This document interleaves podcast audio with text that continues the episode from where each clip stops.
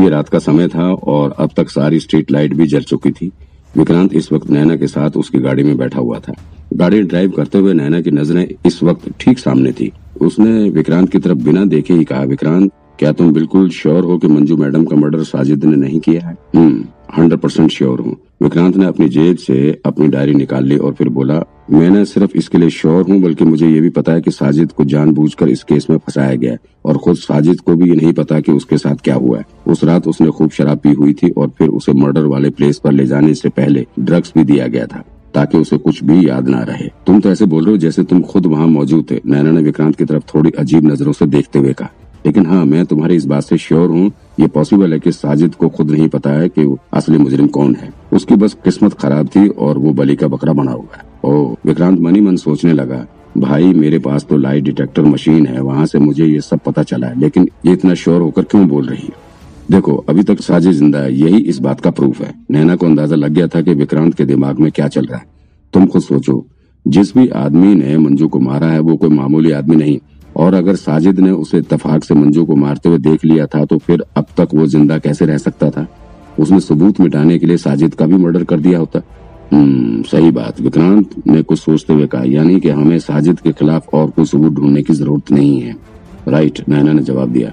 तुम खुद सोचो, अगर हम उसी तरीके से मंजू को मारने का प्लान बनाते तो क्या हम उसे ऐसे ही अचानक से जाकर मार देते? नैना ने विक्रांत को सोचने के लिए कुछ पल दिए। विक्रांत ने भी थोड़ी देर तक सोचने के बाद जवाब दिया, हो सकता है कि मार भी देते, लेकिन फिर भी डिफ़िकल्ट काम है। राइट नैना ने जवाब दिया। तुम सोचो, उस रात मर्डर को सारा कुछ प्लान करना पड़ा होगा। मंजू, कितने बजे ऑफ़िस से निकल रही है? वो कब तक ऑफ़िस में रहेगी? वो किस रास्ते से घर जाएगी? और साजिद कहाँ और कब उससे मिलेगा? सारा कुछ प्लान किया होगा। और उसे मंजू मैडम के बारे में भी सब कुछ पता रहा होगा। मंजू मैडम अक्सर देर रात तक ऑफ़िस में काम करती रहती थी। और वो कब और किस रास्ते से घर जाएगी, इसके बारे में किसी को पता नहीं होता था।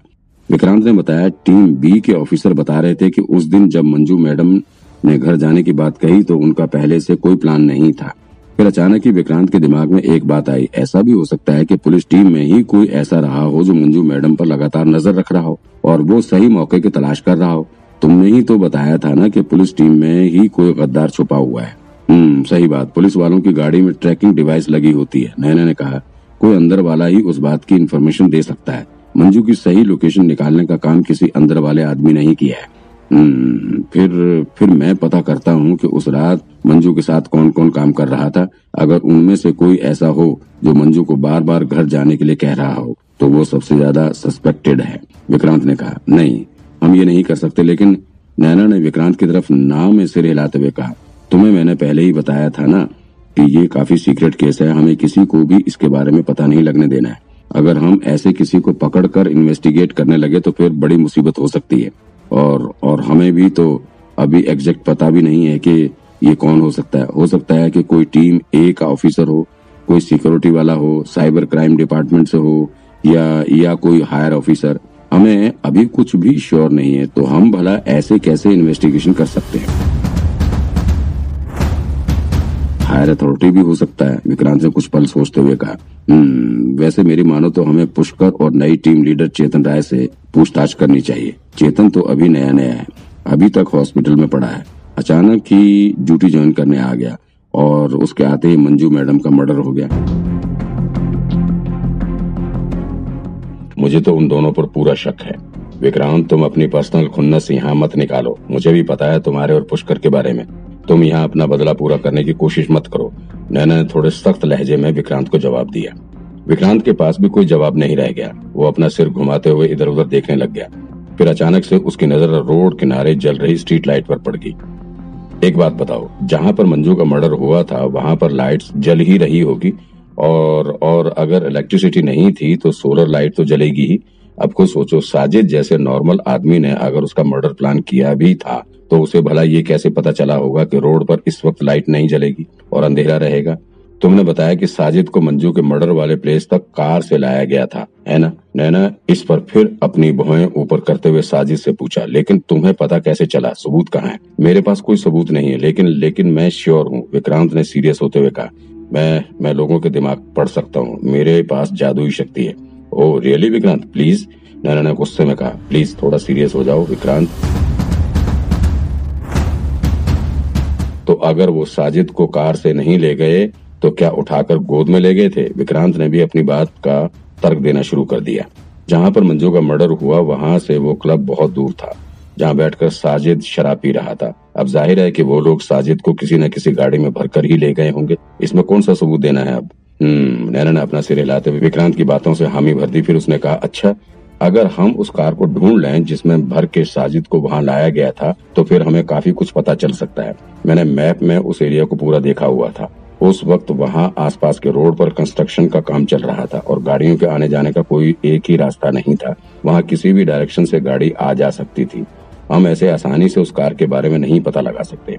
विक्रांत ने हल्की सांस छोड़ते हुए कहा, अब कुछ भी हो, हमें ढूंढना तो पड़ेगा ही, क्योंकि वो कार ही हमारे लिए कातिल तक पहुँचने का एक रास्ता साबित हो सकती है। और मुझे तो लगता है कि हमें अपने इन्वेस्टिगेशन के रेंज को थोड़ा और बढ़ाना पड़ेगा।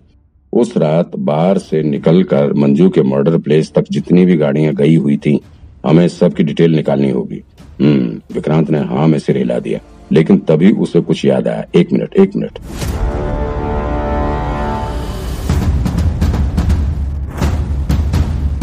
नैना, अगर हम मंजू का मर्डर करते तो हमारे लिए सबसे बड़ी मुश्किल क्या होती? मतलब क्या? मतलब क्या? नैना ने कंफ्यूज होते हुए पूछा, अरे, ये देखो ना, रोड पर कितनी गाड़ियाँ चल रही हैं। विक्रांत ने रोड पर आ जा रही गाड़ियों की तरफ़ इशारा करते हुए कहा, भले ही उस रात मंजू काफ़ी लेट घर जा रही थी, फिर भी रात को इक्का दुक्का गाड़ियाँ तो आती जाती ही रहती हैं। क्या जब मंजू का मर्डर हुआ, तब एक भी गाड़ी रोड पर नहीं आ जा रही थी? अरे हाँ नैना ने अपने सिर पर हाथ रखते हुए कहा, इस तरफ़ तो हमारा ध्यान ही नहीं गया। हमने इस तरह से सोचा ही नहीं। शिट, अब मुझे समझ में आया। विक्रांत ने अपना माथा पकड़ते हुए कहा, उस रात कंस्ट्रक्शन दिखाकर रोड को ब्लॉक कर दिया गया होगा, तभी उस तरफ़ एक भी गाड़ी नहीं गई और बड़े आराम से मंजू मैडम का मर्डर कर दिया गया। ये बात नैना को भी अब अच्छे से समझ में आ रही थी। विक्रांत ने नैना की तरफ़ देखते हुए कहा, मंजू मैडम के मर्डर में ज़रूर कोई न कोई अंदर का आदमी शामिल है और और उनके मर्डर करने वालों में एक दो नहीं, बल्कि कई सारे लोग शामिल थे। कईयों ने मिलकर मंजू मैडम का मर्डर प्लान किया था। विक्रांत कुछ सोच ही रहा था कि अचानक से नैना की तरफ़ देखकर बोल पड़ा, नैना, मैं तो भूल ही गया। हम इतनी सारी बातें कर चुके, लेकिन अभी तक तुमने मुझे ये नहीं बताया कि मंजू मैडम किस केस पर काम कर रही थी। अगर हमें ये अच्छे से पता लग जाए कि मंजू मैडम किस केस पर काम कर रही थी, तब हमें इस केस को सॉल्व करने में और मदद मिल सकती है। हम्म नैना ने कुछ सोचते हुए कहा, देखो विक्रांत, मैं मैं तुमसे सच बता रही हूँ। मुझे तो लगता है कि हमारे हायर ऑफिसर्स भी इस वक्त काफ़ी मुश्किल में फंसे हुए हैं। मैंने खुद उन्हें फोर्स करके ये जानने की बहुत बार कोशिश की, लेकिन उन्होंने मुझे कुछ नहीं बताया। क्या? क्या मतलब नहीं बताया? विक्रांत ने अपनी भौएँ टेढ़ी करते हुए कहा, यार, ये क्या बात हुई?